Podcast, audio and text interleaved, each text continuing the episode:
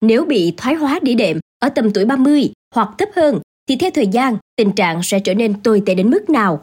Bệnh sẽ dẫn đến tê liệt hay phải ngồi xe lăn? Bệnh có lan đến các phần khác của cuộc sống và gây ra bất kỳ tổn thương vĩnh viễn nào không? Xin chào, quý thính giả hãy cùng Khánh Hà đi tìm câu trả lời trong số podcast Khỏe đẹp ngày hôm nay nha.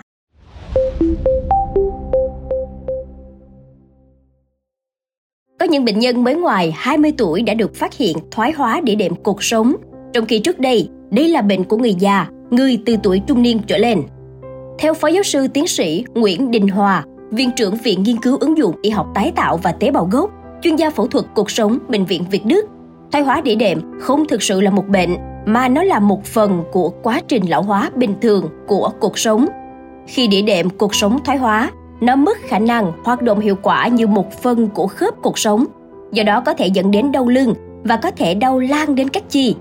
Có thể hiểu đơn giản, bệnh thoái hóa đĩa đệm mô tả các triệu chứng đau và có thể có yếu hoặc tê bì xuất phát từ một đĩa bị thoái hóa cuộc sống.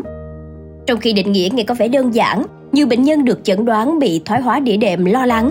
Nếu bị đau dạng này ở tầm tuổi 30 hoặc thấp hơn, tầm ngoài 20, thì theo thời gian, tình trạng người bệnh sẽ tệ đến mức nào? Bệnh sẽ dẫn đến tê liệt hay phải ngồi xe lăn? Bệnh có lan đến các phần khác của cuộc sống và gây ra bất kỳ tổn thương vĩnh viễn nào không?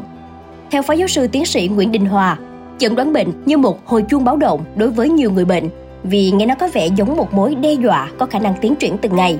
Tuy nhiên, quý thính giả không cần quá lo lắng vì nó không thực sự là một căn bệnh.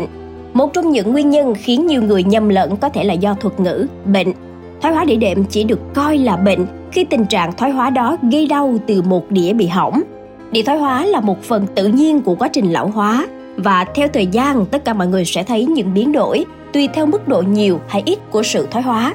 Bên cạnh đó, cụm từ thoái hóa trong thoái hóa đĩa đệm không ám chỉ các triệu chứng của nó, mà thay vào đó, thoái hóa ở đây mô tả quá trình thoái hóa đĩa đệm theo thời gian. Trong thực tế, cơn đau do bệnh thoái hóa đĩa đệm thường không trở nên tồi tệ hơn theo thời gian, mà ngược lại có thể nhẹ hơn nếu được điều trị kịp thời và đúng cách. Tuy nhiên, không phải tất cả mọi người đều có các triệu chứng giống như nhau. Thực ra bệnh thoái hóa đĩa đệm có tính chất khá đa dạng và có các mức độ nghiêm trọng khác nhau. Điều quan trọng mà quý thính giả cần lưu ý là đĩa đệm thoái hóa có thể dẫn đến hoặc đẩy nhanh sự khởi phát của bệnh lý cuộc sống khác. Chẳng hạn như hẹp ống sống, một hình thức của sự thoái hóa cuộc sống dẫn đến chèn ép rễ thần kinh hoặc tủy sống.